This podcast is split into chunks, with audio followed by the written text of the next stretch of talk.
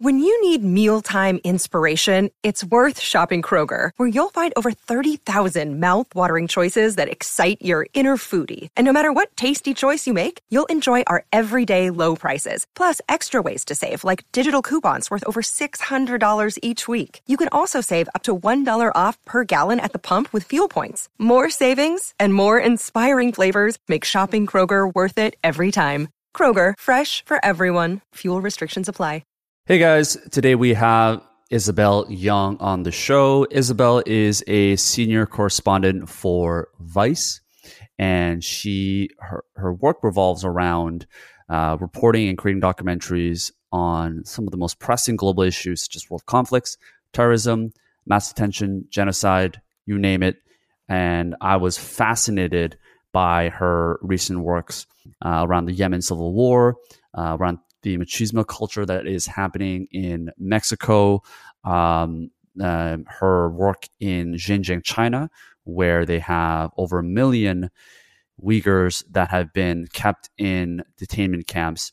And overall, we just have a great time discussing her lifestyle as a correspondent by going to these countries and a lot of the pressing issues that are being underreported in the world today. So I hope you guys enjoy this conversation with Isobel and I. If you guys are listening to this on the podcast, uh, would love it if you guys would subscribe for more episodes in the coming weeks. And if you guys are watching this on YouTube, would love it if you hit the thumbs up. That would help us spread the message out to more people and to get this get this episode seen by more people around the world. So thank you guys. I hope you enjoy this conversation with Isobel and I.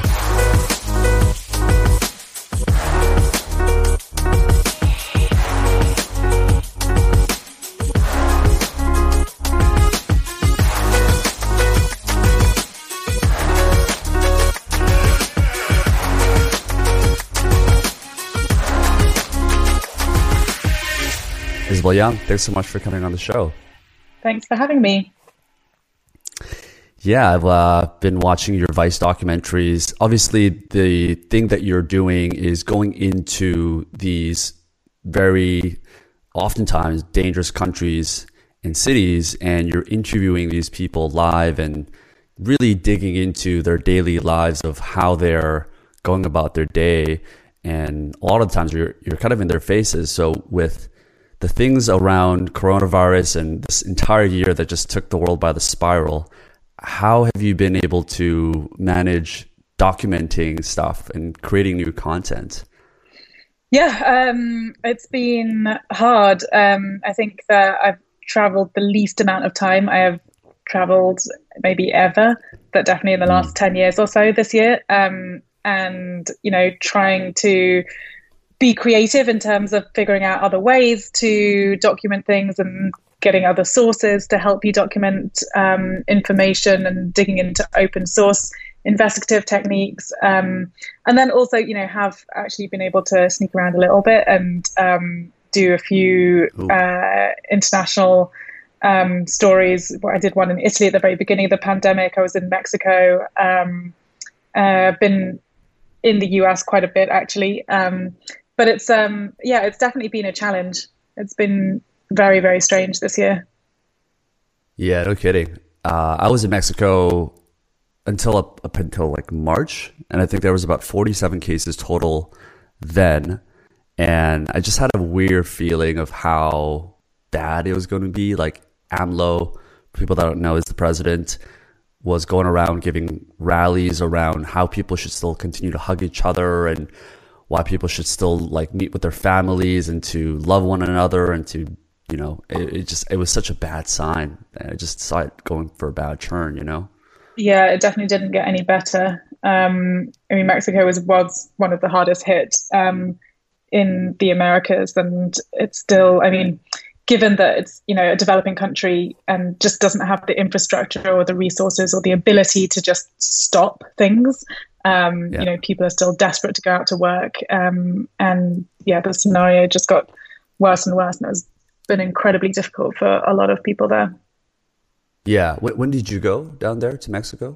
Um, I was there in I want to uh, I want to say July, but that might be wrong. That sounds about right. Um, it's all kind of uh, iffy. I know this year is there's, yeah. there's no such thing as time. Everything is just in a vacuum of its own doom. Um, yeah, I, I, mean, I was there the, in the summer at some point, um, and I was doing a story on. I mean, around the world, you know, domestic violence has sadly increased this year um, in a lot of different countries. We saw it first off in China, we saw it in other parts of Asia, um, we've seen it in the US, we've certainly seen it in the UK. Um, and and Mexico was also a place where you know we've already got this issue of really rampant gender violence, um, which was only worsened since COVID and people have been locked down in their homes and you know you're battling against your um, your spouses and uh, things have just got incredibly tense. And so, um, in yeah, in a country where you know femicide, which is where a, a, woman is killed because she's a woman, are already incredibly high, and gender violence and domestic violence is already really high. We've seen those numbers just skyrocket this year. So um, I was over there doing a story on that. Yeah, I was actually there when there was this big protest that was happening. And this was back in February, I think. So mm. it was this rise of movement and there was like fires being like people were just it was it was crazy because I think someone mm. a woman did get killed. Uh, and it's there is this like machismo culture that's been ingrained into the Mexican culture. Uh, I imagine that's what you were there and reporting and and talking to some of the people down there like what were some of the things that you discovered yeah there's definitely um, the, the machismo culture is real um, you know I, I, spoke to one of the guys that was um, had been locked up for choking and smothering um, his wife and you know he was just kind of like well this is just what we do this is this is how it is um, so i mean that is one thing and culturally that's very difficult to obviously break. But then another thing is, you know, uh, there are other places where there is this machismo culture, and and you can break it because uh, you don't let them get away with it. Like it's as simple as that. And the problem is there is so much impunity um, going on in these sorts of cases. I think it's less than five percent of killers in Mexico get convicted of those crimes, and so you really need to implement a system where people know they're not going to get away with it. We spoke to someone who claimed to be a hitman, who or, you know a killer for hire, um, and he was saying that he like does not worry. At, I mean, we weren't able to verify his story, I should say, but you know he was saying that if we're to believe him, um, that he doesn't have to worry at all about uh, being imprisoned or being punished in any way for the crimes that he alleges to commit, um, because he knows that he can just bribe the police and he can bribe his way out of any sticky situation. So, you know, the, the there's a lot to say for the systems themselves and the, the government institutions, and and also this year, disturbingly, the government has cut funding to um, institutions that uh, help with uh, gender inequality and women's rights and gender violence, um, yeah. just because of you know the incredible pressures on the economy. Right. So this this was something that was actually in one of your documentaries. You went up to a press conference where you confronted AMLO directly, and it didn't seem like he had much of an answer for you. I mean, it almost seems like he just was in denial completely. Uh, and this is relatively recent. So uh, I mean, what, what were the things that you were trying to, for people that don't know, what were you trying to things that you were trying to confront him about? And was there any results from what happened in the press conference? No, well, I mean, yeah, you're right. Firstly, he really did not want to talk to me. yeah. Actually, no, it's,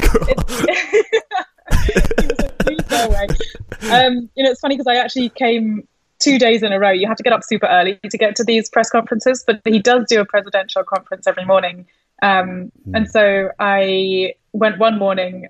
I was there at 5 a.m., got a good seat, was like there just shoving my hand in the air every second, and he was not catching my eye and I, you know, questionably avoiding me. And then I went the second day, and the same thing happened. And he was literally just walking out, and he was like, "Okay, thank you. We'll see you all tomorrow." Um, and I just stood up and started shouting my questions, uh, which you know, it, it, was it was a moment of desperation because I I really did feel like, um, you know, a lot of the time I think that. Uh, journalists who are heading in there to try and hold people accountable um, are shut down and often targeted, frankly, in most press conferences. Um, and obviously, I have an advantage because I'm coming from out of the country. I'm not um, I'm not based in Mexico, um, and so I felt like you know there was there was an opportunity for me, and there was a lot of people who wanted me to ask those questions that I'd been speaking to.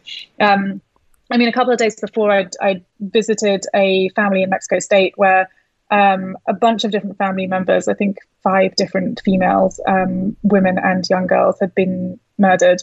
Um, the killers had got away. There was it was very very little, if any, progress in the case itself. Um, and and you know people want to know like what is the government doing about it, and is this even a concern? Um, and disturbingly, AMLO, the president, was um, not very forthcoming. I mean, first he sort of tried to overlook it and ignore it and said that you know there's never been a better time to be a woman in Mexico, um, which was uh, sort of mocked in the press that day, um, and and then you know went on to say that they were working on it and sort of make very vague grantitures about um, about what they were doing, but nothing really solid, um, and and also denied that they'd cut the budgets, which was um, worrying because it, I mean it just wasn't true. Um, they had cut the budgets, and they it actually later on reversed some of the cut of some of the budgets um, since that press conference. So yeah, it was a confusing message, and I don't think there was much um, clarity. But I do think it was important to to bring it up with kind of the highest echelons of the government. Yeah, yeah, and and, and I, th- I don't think people in the U.S. as much can relate to the culture if they haven't experienced like the machismo culture there in Mexico. This is a short uh, rally from the story, but uh, I was dating a girl in Mexico City, and her uncle happened to be part of the cartel, at least formerly was. And she was introduced to her ex boyfriend by her uncle, who was also part of the cartel. And this is like five, six years ago, which is why I'm able to tell it uh, and I'm not in Mexico. But uh, one day he yeah, well, I'm a. So, um, anyway, so one, one day he actually ended up a bringing a gun to her house, uh, all the way from Guadalajara, and came with his friends, and basically said that if she doesn't get back with him, he'll shoot her. Uh, it was just like a very uh, hard cold like look at like the way they look at relationships. I mean, jealousy is such a huge part of that culture there. It seems based on what you reported as well. Um, yeah, it's just it's just horrific some of the things that were going on. I mean, this wasn't mm. even the main topic of our conversation, so we're riling a little bit, but uh, yeah, it's um, no, it's interesting. It, it's um, it's a real problem. It's um, yeah, sadly, there seems to be less and less resources to attempt to address it. For sure, for sure. Yeah, and, and, I, and I do think, I don't know how you felt, I don't know how long you were there in Mexico and, and how you felt in terms of, uh, well, do people look at you as, do people think that you're full Asian usually, or do people think that you're uh, like a mix? Like, how, how do they, how do they I usually look at I you mean, when you're I, like in Mexico? Yeah, I think, um, I mean, I'm a, I'm a bit of a mongrel, so I don't think people really know. A lot of people speak to me in Spanish and assume that I'm Mexican or I don't know. Um, yeah, I don't know. I seem to be able yeah. to. I seem to be able to fit in in quite a lot of places, and I think like Latin America is somewhere I can sort of fit in without standing out too much. Yeah, yeah. I was gonna say it's the the exotic look, right? Yeah. Yeah. well, um, you must get so, that too. Um, well, the reason you, why I brought that up more Asian than I do, but yeah, for sure. Well, because you're half Asian, right? Yeah, yeah, yeah. Gotcha. Yeah, well, I, I was bringing that up because um, a, a lot of the times, like I would go there and they would be using slur words like chino uh, directly at me, or mm. even beside me where they can I can clearly hear them.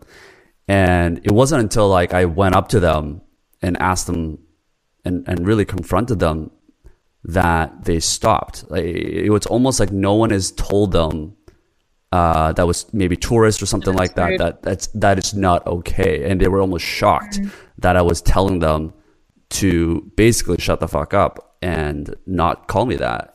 I just don't think they were used to it. So I think it goes a lot in terms of like being able to stand up for yourself. Now, obviously, it's a different situation with women because there's a physical difference there. There is uh, there's a lot of differences that uh, would would be much more suited for creating a system around helping them and making sure that they're taken care of.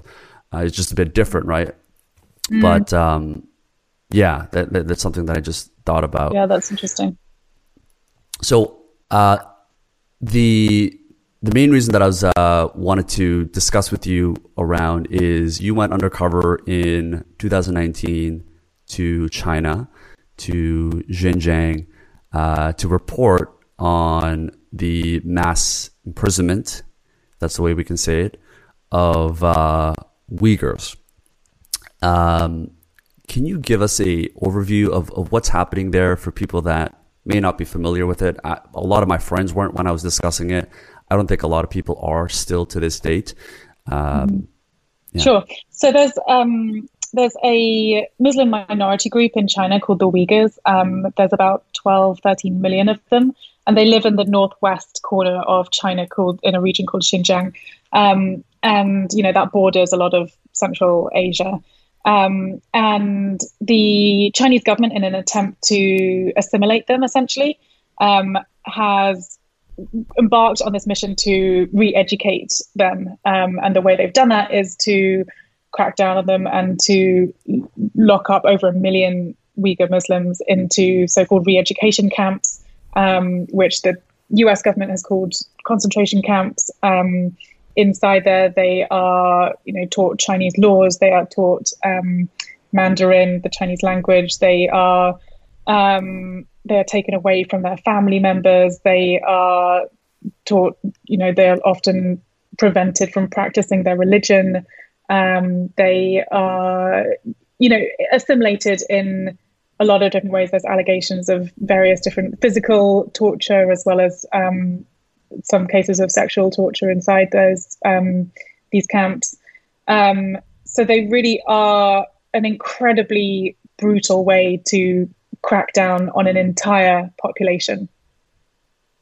And what's the reason that this is happening? Why why are the Chinese government putting all of these people into these camps? We're talking about about a million people, right? Which is crazy. Yeah, over a million people. Um, so the Chinese government would say that they are doing it because there is a security threat, a valid security threat from these Uyghurs. And over the last 10 years, I mean, there's been a handful of small level attacks. Um, well, there has been a handful of, of ta- attacks, some of which have come from Uyghur individuals, which has kind of acted as a catalyst and, and an excuse, frankly, to crack down on them. Um, I mean, I would say that the level of the crackdown, which has just been so, so vast and so insanely huge, um, has massively outweighed the any potential security threat that they can say that they um, they fear.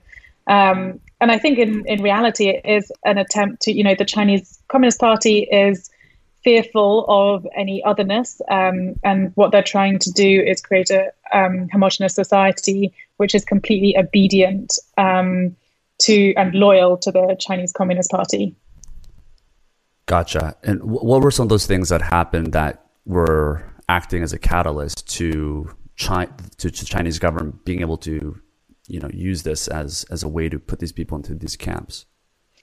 Well, I mean, it's complex, but um, you know, there was firstly the the war against terror from the US and from the West. Um, since uh, 9/11, there's you know there has been kind of a, a global acceptance that there is kind of a crackdown on, frankly, Muslims. Um, and and so that was kind of that was one of the catalysts um, from the Chinese Communist Party. Um, and then another was, uh, you know, there, as I said, there have been this handful of attacks. So there was one in Kunming. Um, uh, I think it was in. Actually, I don't even want to hazard a guess. Was, there was one in 2009. There was one in 2014. Um, there was there was also one in uh, one in Beijing um, and there's been a couple in Xinjiang itself, um, which have been blamed on Uyghur separatists. hmm. a group that they call the East Turkestan um, ETAM, the East, uh, yeah, the East Turkestan uh, militant group um, that they are blaming these attacks on, and they're saying that this warrants um, the level of the crackdown. Gotcha. And are are people being forced into these detention camps, meaning they were living as normal citizens in Xinjiang, and one day these officers came into their house and dragged them, a million people, into these detention camps? Yeah. Um, you know, the Xinjiang itself is the strictest surveillance state in the world right now. It's you know, there's when I went there, there's just security cameras everywhere. There are, you know, people are checking your phones to check that you don't, with this malware, to check that you don't haven't visited any foreign websites. There are face scanners everywhere. There's iris scanners. Um, there's voice detection. There are literal, you know, people within the communities that are kind of paid to keep check on you. They're kind of government informants. Um, so, firstly, it's very, you know, there's eyes and ears everywhere, essentially. Um, and then yeah they are forced you know they're taken away from their families often in the middle of the night we're told. Um, and they're brought to these detention centers which are these huge sprawling um, camps. You know we first found out about them because several researchers were looking at satellite imagery um, because obviously the, the, chinese government is very um, secretive about their actions in that area, in that region um, so they, you know, we found like hundreds of these camps just popping up um, over over a matter of months and years, um, and they continue to be built at the moment. Um, and you know, these are very high level security prisons. Essentially, you know, we've seen government documents that um, that were leaked where we can see that um, these are treated essentially as like very high level security. So there's layers and layers of different um, security. There's uh, you know the solitary confinement as well as um, you know put into group cells. Um, you know you're not allowed phones. You're not allowed contact with the outside world. Um, you are you're completely you know you're treated as a prisoner. Yeah, I mean you were even followed, right, when you were there. Yeah, so I mean, so I went to you know I went as a as a tourist. You know, we went undercover into Xinjiang, and um, and it is yeah, it is a very strict security state, and so it, it's difficult to effectively cover the region because you know journalists are obviously not welcome there unless they're on kind of an official dog and pony show around these camps where you know you see these very happy singing uh, Uyghur people inside. Um, and other than that, you know, the, the, Chinese government is extremely secretive about the region, so they don't want you there. So, um, yeah, when we went to Hotan, which is in Xinjiang, um, we were followed consistently, um, and, and, I think that's just because any foreigner is followed, um, and so it's kind of a constant, um, a constant battle to try and figure out how we can shake our government minders loose um, and how we can effectively report on the region without um, putting anyone's lives at risk, frankly, because it's it's you know we know that people are watching our every move. Yeah, well, um, I actually have a uh, one of my best friends was dating a girl quite recently, obviously anonymous, uh, who was born in Xinjiang and I think she was like five or so until she had to move out. Um, and I, I, guess I'm curious to know like what what are the people there? Was like she Han Chinese? She was, was not she a Uyghur. She was, Chinese? she was Han Chinese. Um, mm-hmm. I, I don't think she knew what was going on, but I'm sure she was influenced by what her parents or what her grandparents may have told her about the situation. Um, which which leads me to ask, mm-hmm. what are people that are Han Chinese think about the situation that's happening right right in their own cities? Um, it depends who you talk to. Um, you know, I, have spoken to a number of Han Chinese, but it's all kind of anecdotal, and it's difficult to know what people really think because um, there's not necessarily a huge amount of transparency when it comes to interacting with um, with yeah. people in the region. Um, I think that for for the majority, I would say, of the Han Chinese people that I spoke to, um, I think that they you know they see a lot of the propaganda, um, which is an extremely effective tool in China, and you see that you know um, they're told and fed this information the whole time that there is a very real security threat, and so for a lot of the people, and I, I spoke to a lot of tourists who are visiting that area, they felt like um, you know the constant presence of police and the crackdown on the area was um, was really good for China, and um, it meant that they were now safe to visit these places it, um, they that the Chinese government was doing a good job in terms of assimilating them. That um, you know this is a backwards region with backwards people, um, and that the training programs, etc., are a way to advance the economy and to um, you know bring China into uh, a very lucrative and, and prosperous future. Um, so this is all part of the, you know, a lot of people do back the Chinese Communist Party. Um, I mean, I also did meet some Han Chinese people who privately told me that they were worried about the extent of what was happening. Firstly, that, you know, they see the economic impact of having over a million people put into camps, um, and that has been severe on some business individuals. Um, and also that you know a lot of some some Han Chinese people told me that they were worried and that they felt it was incredibly unfair um, that so many Uyghur individuals, um, which were, you know, were living side by side with Han Chinese people, um, you know, so many of them had to go away and be imprisoned and and have this incredibly harsh life um, for something as simple as, you know, wearing a headscarf or having a beard or, you know, reading a Quran or praying. You know, these are very, very um, basic things that these people are getting locked up for. So I think yeah, for some I, people there is, especially for people who had pre-existing relationships with Uyghur individuals, there was there is a, de- a degree of sympathy for them. Yeah, I, I was watching the um, uh, I forgot what the show is, but John Oliver basically where he was talking about some of the craziest things that they would consider uh, the terrorist extremist behavior. One of them was smoking and drinking and then quitting suddenly uh, buying or storing equipment such as dumbbells, as you mentioned, growing a beard or, or fasting. So, like, I would be a terrorist, I guess, if I'm fasting. Uh, uh, it's it's crazy, like some of these extremist things that they're they're putting out there. Yeah, yeah, it really can be anything. And on top of that, you know, they collect all this data.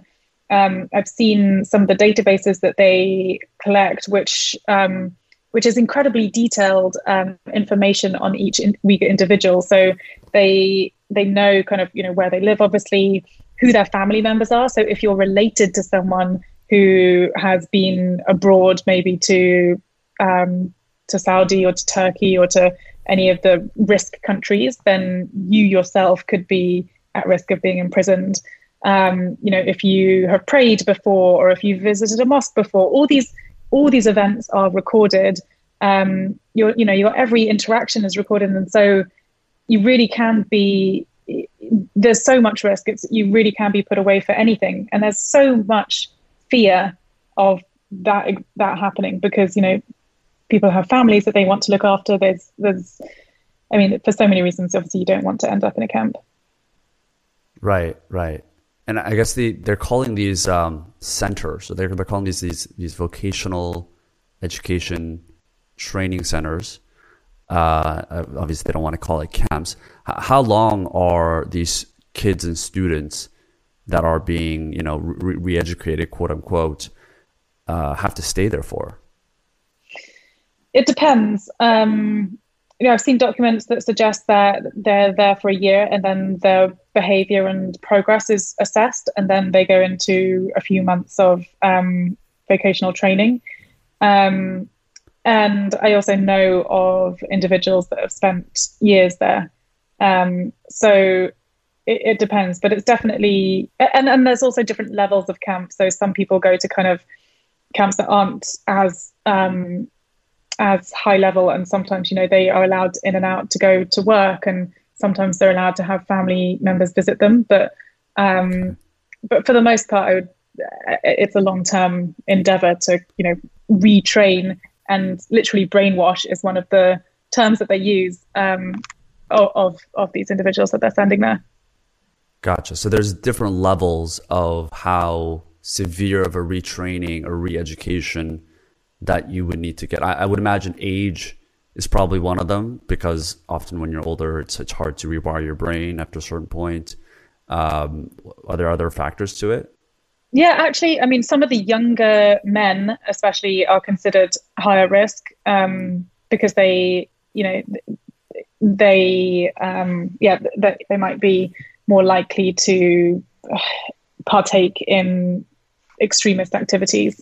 Um, so, yeah, it it depends. Um, but yeah, I think that from what I understand, there's also um, the, you know their, their progress is constantly monitored and you know if they kind of pass these various tests and show complete obedience and their behavior is in line with the Chinese Communist Party um, then they might be they might be released. But I would say that also when they're released um, you know they have people keeping an eye on them at all times. We've also seen accounts of Chinese Communist Party cadres going to live with Uyghur families to really keep an extremely close eye on them.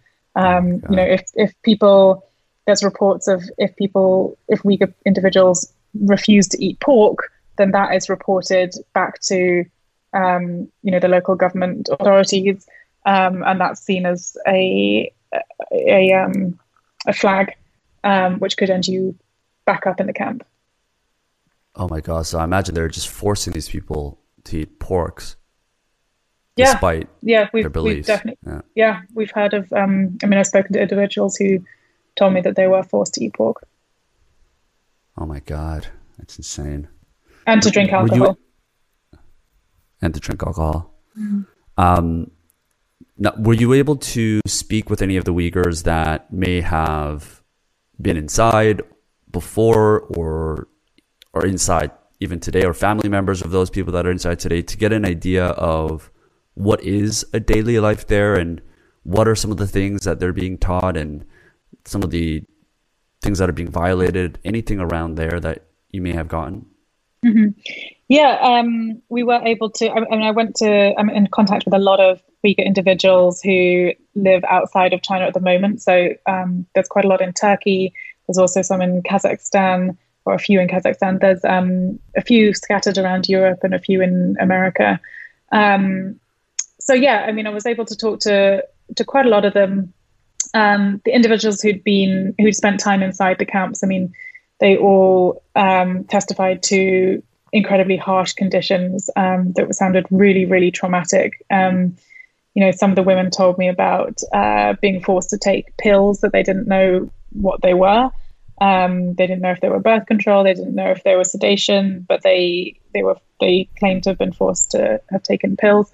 Um, you know, there there was hours and hours of um, reciting the same Chinese Communist Party laws and songs. Um, a lot of them knew the same songs and the same um, the same kind of doctrine um, that they were all given. Um, Is this like the Chinese anthem? Uh, there's a song that essentially goes, uh, "Without the Chinese Communist Party, there is no new China."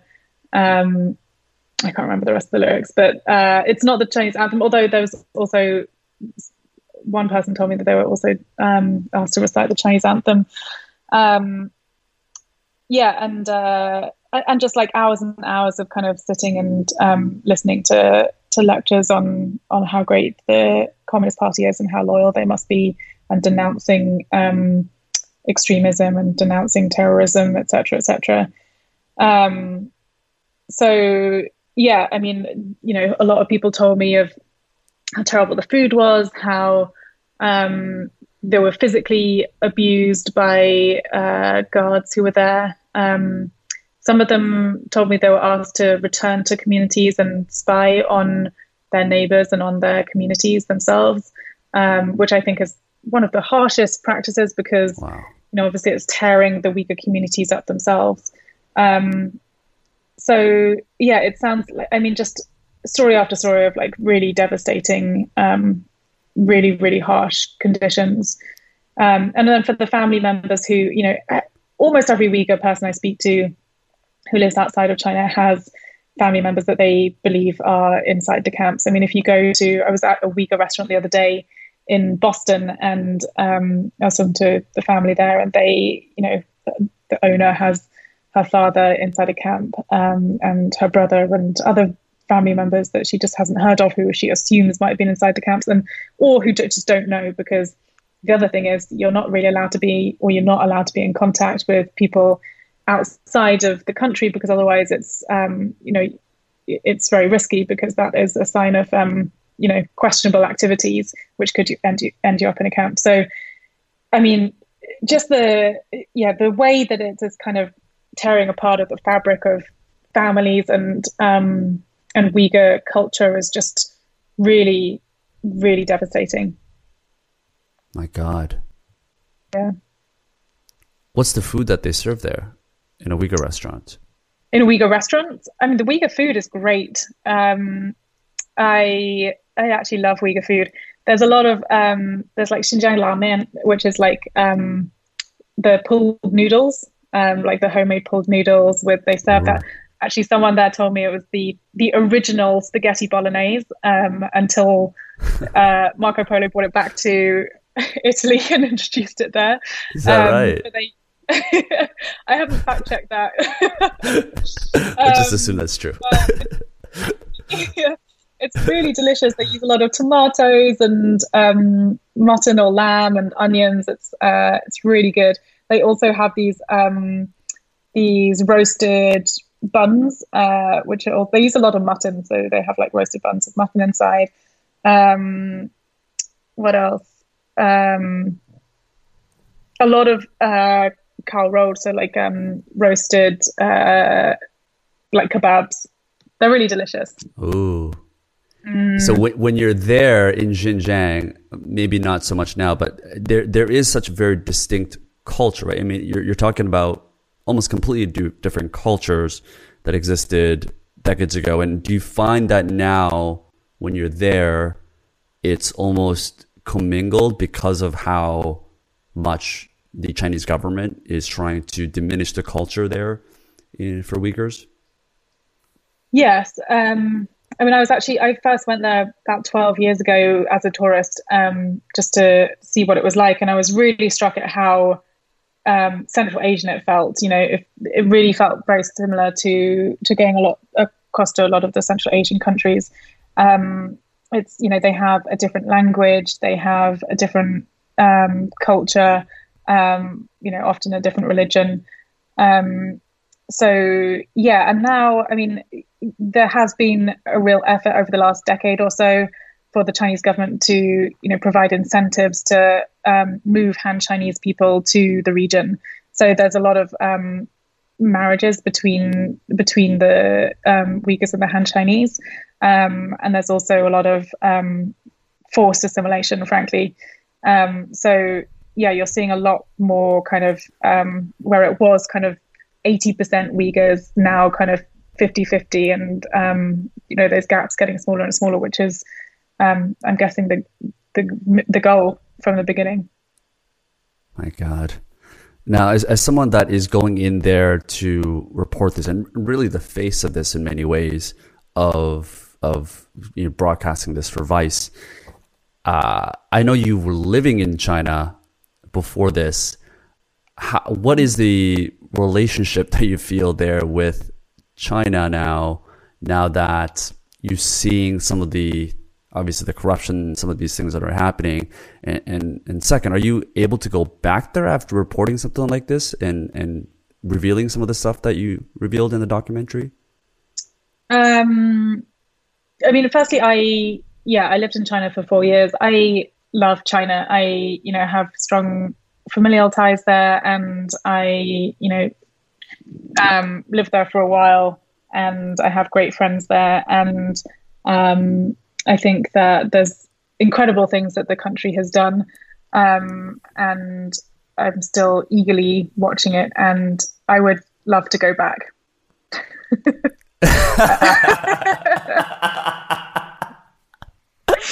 I'm so sorry I asked this question. Okay. we'll see. I love China too, by the way. Just putting out that out there. Moving on. Um, yeah. or, or, or keep going. No, no, we can move on. we move on. Yeah. Um, so we, we had Dan Harris on. Uh, I'm not sure if you're familiar. He he worked for ABC, uh, and he was a I read his book war. It was great. ten percent happier. Yeah. Great book. Yeah, I'm using Yeah. his uh, meditation app uh, on and off with with Calm. Have you been using the app as well? No, I use Insight Timer, which I quite like. Insight Timer. Okay. Yeah, it's another meditation app. It's good. Cool. Yeah, Yeah. maybe I'll check that out. Insight Timer. Um, but he had a similar, uh, I guess, start now. He's mostly focusing on 10% happier and writing new books and stuff. But he spent years in, in Iraq, Palestine, Israel, you know, right after the 9 11 uh, events that happened. And he was talking to me about just the lifestyle of, uh, I guess, like a reporter or correspondent there in these dangerous moments where he said the adrenaline gets so addicting and it's for him at least becomes this fix that you need where like the place of chaos becomes the norm. And he was talking about this event that happened where he came back to the US and he was constantly in just this bad mood and almost depressed to a certain point and he started doing like recreational drugs and stuff and he goes back to Palestine where like the first thing that happens, he witnesses a gunfight between these two Palestinians, uh, and he's staying in a street with like active bombs that are hitting, and he realized like he was no longer in a bad mood, and he was he he was basically addicted to this lifestyle. This was where he felt happiest. I know you've been into Aleppo, you've been into Xinjiang, you've been into all these places where, particularly as a as a as a woman, it's a place of great danger and threat you know, wh- when you go back into uh, New York or the UK, uh, you know, what's it like to live, a, a, you know, quote unquote normal life? Where this time, this is Corona times, but normal life uh, compared to the things that you've seen. Do you feel level of detachment in any way? Uh, How do you feel about this compared to what Dan was explaining? Yeah, I think, I mean, I really appreciated Dan's book because I felt like he was very honest. Um, and I think that, you know, a lot of uh, war correspondents or people who cover conflict um, are not so honest about that feeling of adrenaline being one of the driving factors for doing this work, frankly. Um, and there's definitely an element of that. I think that um, you know, often I've got better at it recently, um, but certainly for the last, you know, six, seven years that I've been doing this work, I think that often I would come back from these places and be really just frankly pretty unpleasant to be around um, uh, for my family, for my friends, for my boyfriend. Um, you know, there's just an angstiness that is very difficult to explain, but it's kind of, I think it comes from a place of, yeah, just seeing like being driven by that adrenaline all the time and the excitement all the time. And like, and also, you know, you do feel like you're, you're delivering a service and you feel like the work is really important and it's important to get these stories and to speak to these people at the heart of these like extremely difficult and intense moments. Um, and, and then you come back and, you know, you go to a dinner party and people are talking about Kim Kardashian, and it's really difficult to get on board with that. And it's also difficult to like, you know, even engage in a conversation. I remember like going to my friend's house once when I come back from um, an assignment, and they were talking about what they'd done that weekend. And you know, I'd just been to Yemen and watched young babies die in front of me, and it's just not something that it's not something you can drop into casual conversation. Um, and you also don't want to be that person that was like, "Oh, when I was in Yemen." Um, Yeah, just- yeah, that's that's know, a tough balance, right? it's a tough balance, like, yeah. yeah, I know exactly what you Um, mean. Yeah, But then there's also this drive inside, there's this desire inside you to want to talk about it because you need to process it in some way. Um, so I mean, I've got I've got a therapist, and um, I've got a lot better at kind of leaning on her to talk about these things and um, I mean, I was diagnosed with PTSD, and I think that like a lot of that, a lot of a lot of that kind of long term impact comes from just not really knowing how to process it in the moment because you kind of at the moment you're like you're in it and you're you know you're getting the story and it's so important etc etc and so you're not really processing any of it. And then when you come back you just have to fit in back into normal life. And so i think it's basically really important to you know switch off sometimes and take a step back and and figure out how to process it and who it is that you can lean on to to talk about these things with and and it's great that, that you're self-aware no I, I don't know if there is a right answer um to be honest, I guess it's an ongoing journey for you. But it's it's it's great that you're self aware of it now. Of you know, uh, after after after all these years, and does that affect or how does that affect projects you take on in the future? Because I would imagine now you have this almost dilemma of being able to you know, especially as you progress into your career, there are only a few people that I would imagine to be able to report at that level that you can so I imagine you're being called in all these different directions to report and go to these places live and to create these shows. Yet at the same time, I imagine you're having this push and pull factor where you want to make sure you're mentally, you know, okay and, and, and taken care of. And you probably want breaks amongst going from Aleppo to Xinjiang and all these different places. How have you been able to deal with that level of ambition that you have, but also self care? Mm. Yeah, I'm still figuring that out. Um, it's definitely a challenge. I think that I, for one, have finally realized also that it's not necessarily, you don't have to go to a dangerous place in order to make a good story. Um, I think that I've got a better balance of, you know, I, I only want to go and do the stories that um, that really matter and that I feel like I can really um, deliver something new on and important on and relevant. Um, I think I used to sometimes go to places just because I could and because um, you know it was exciting and because my bosses were asking me to. And now I think like I really I really think about the story and I really um, I really make sure that I can deliver something interesting and um, exciting and do do it justice.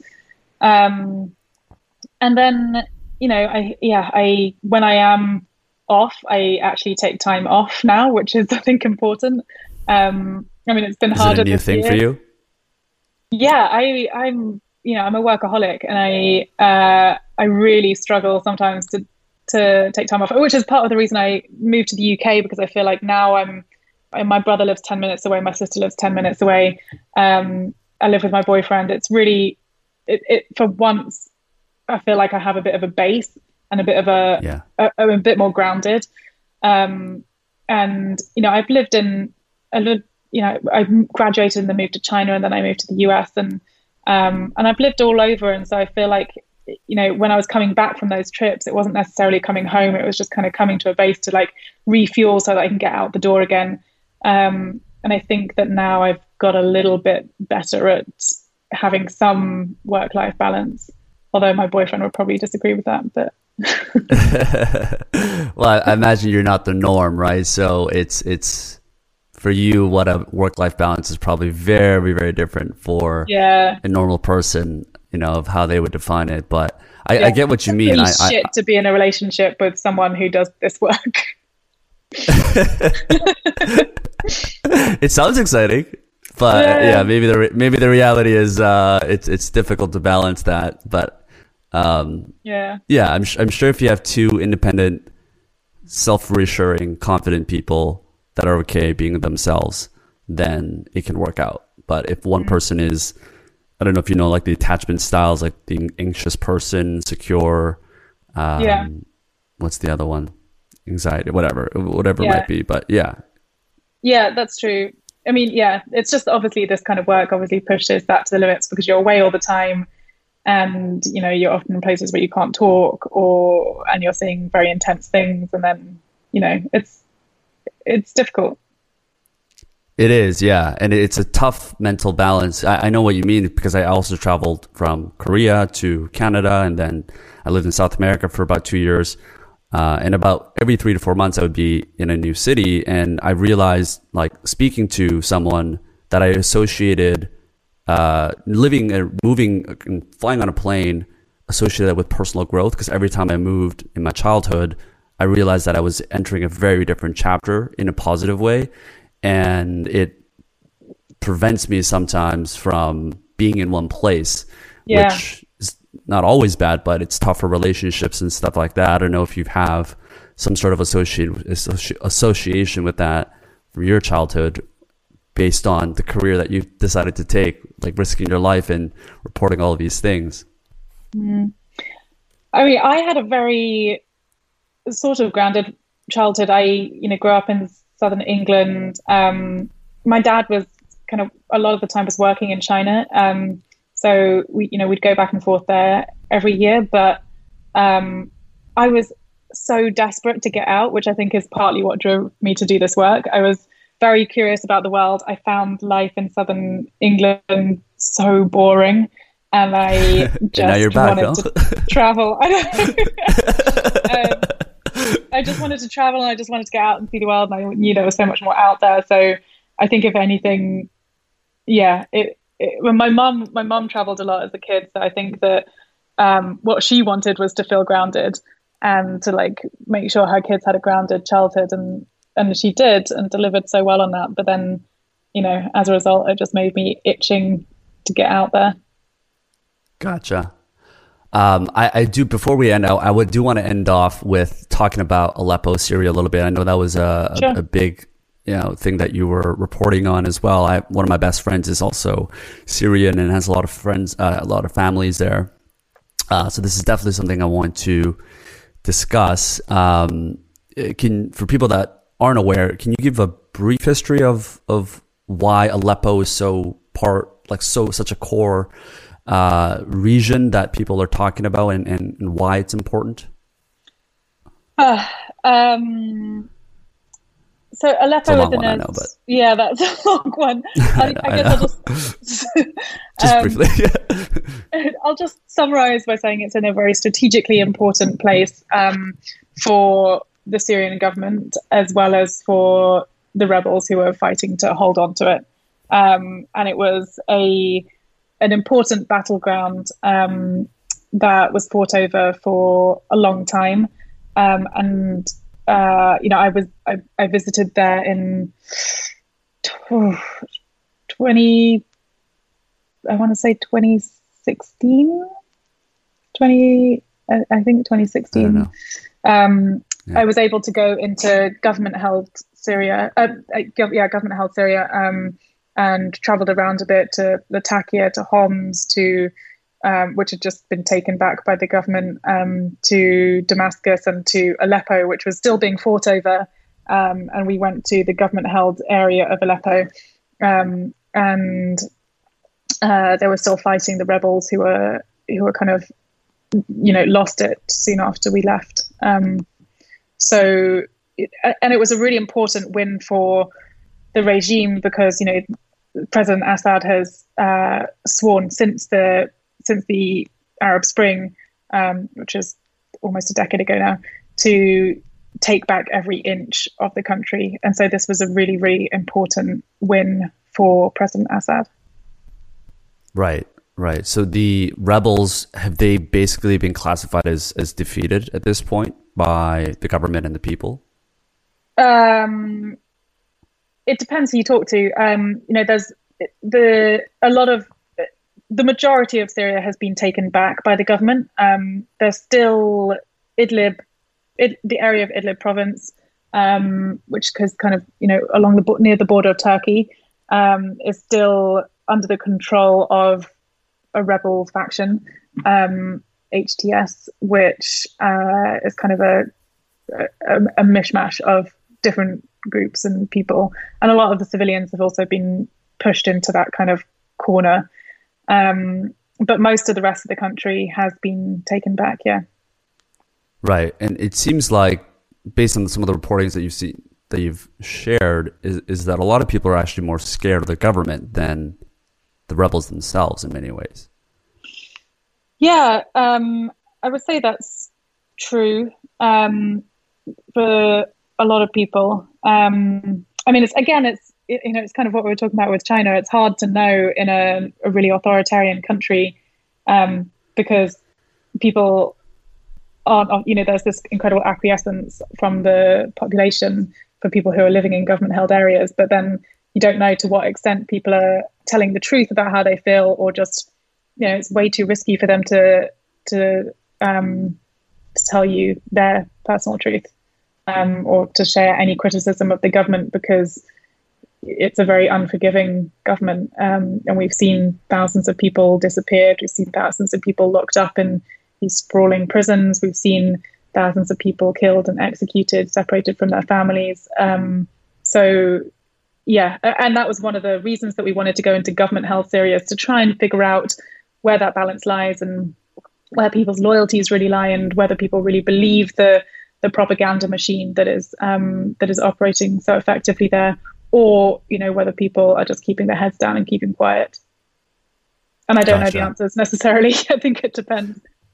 Yeah, yeah. I mean, it, it reminds me of like Sinaloa in, in Mexico and the cartel there, where you'll see a lot of people that are living there in these residences describe the cartels uh, as more welcoming and they actually don't mind that these cartels are running the show because it brings some sort of, I guess, uh, serenity or it just kind of puts things in order versus when the government takes over. Um, so, so like I wasn't surprised, I guess, when, when they said that. Um, but I also know, you know, Assad and there's just such a authoritarian look at. I know you went on this Syrian pro regime network. By the way, this that was pretty badass what you did. I don't know if that was the plan going in. We'll definitely link that up where you just basically straight up called these uh, these people out. And was that edited?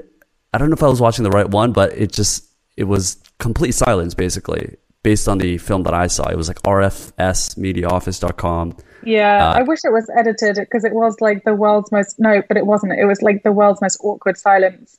Um, and also the other thing was it was live TV, so I had um, oh my god, I had their producer in my ear, uh, telling me to move on and to stop asking questions myself.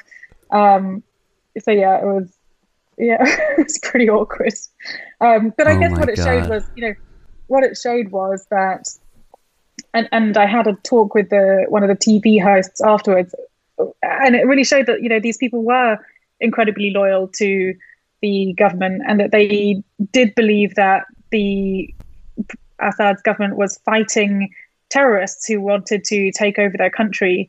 Um, and that you know the work that they were doing was to spread Assad's message, which was a positive one that they were going to get the government, the country back in in shape and to take it back and take control, etc.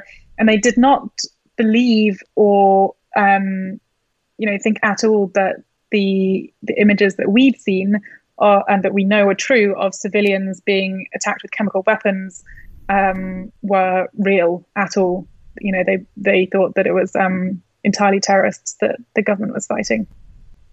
In the setting that you were talking to them, was it like off camera, off the record, You were having drinks or, or dinner, whatever like that, and this so, is their honest I, opinion.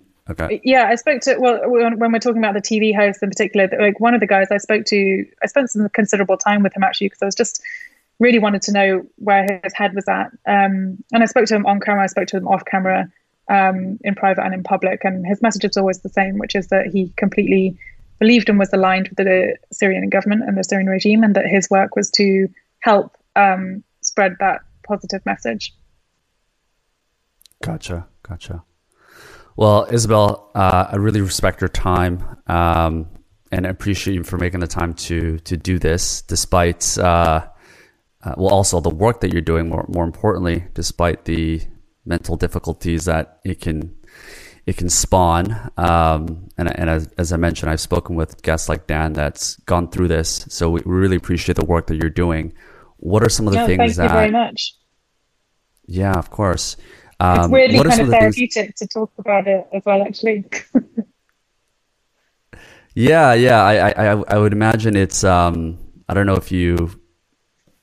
I don't know if you talk about this stuff, kind of stuff a lot, but it's. Uh, yeah, it's it's it's. I, I just can't even imagine. That's the thing. I was just curious to know how you think about it and what your mentality is in terms of balancing that because I imagine you look at it as your life work.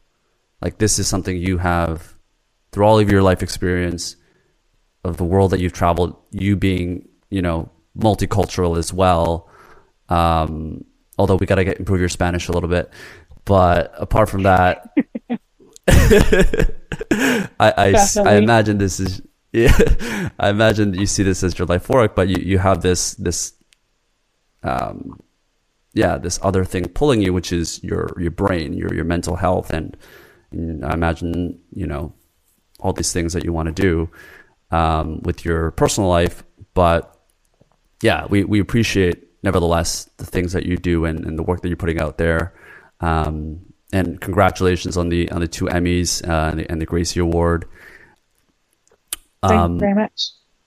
What are the things that you're excited about for what's coming up in 2021? Are there any things that you can hint on that you're working on of reporting? Um, yeah, I don't know how much I should talk about it, but I mean, there's a few projects that I'm excited about. Um, I mean, firstly, frankly, I'm excited that, you know, with this new administration coming in, I'm hoping that there'll be less obsessiveness from US media over Trump's every tweets. And, you know, I think in general, but especially over the last few years, we've seen um, a real inward lookingness from um, the US media and from, and understandably, because it's just been such an insanity roller coaster.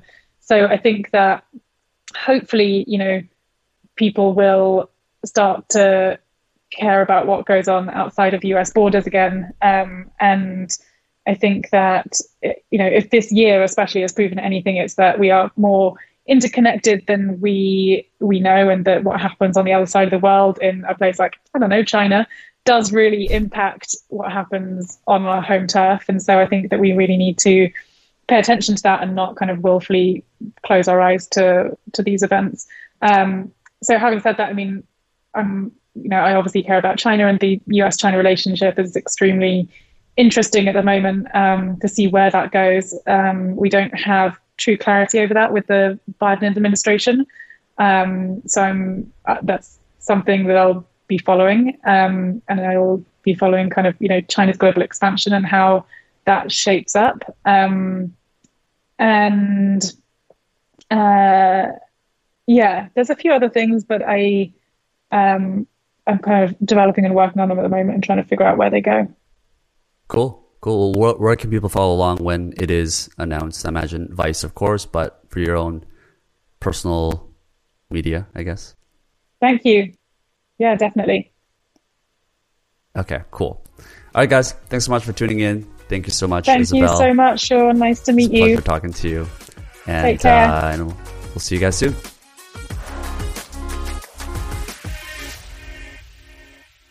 Thanks for making it all the way to the end of the show. Hope you really enjoyed our guest today and that you took one thing valuable from our conversation. If you haven't already, I would love it if you could leave a quick rating or review on whichever network you're listening to the show and share this episode with one friend if you found it valuable and if it's something that a friend, a family member, or just someone that you care about could find a little bit of insight from what you learned today. All right. Ciao.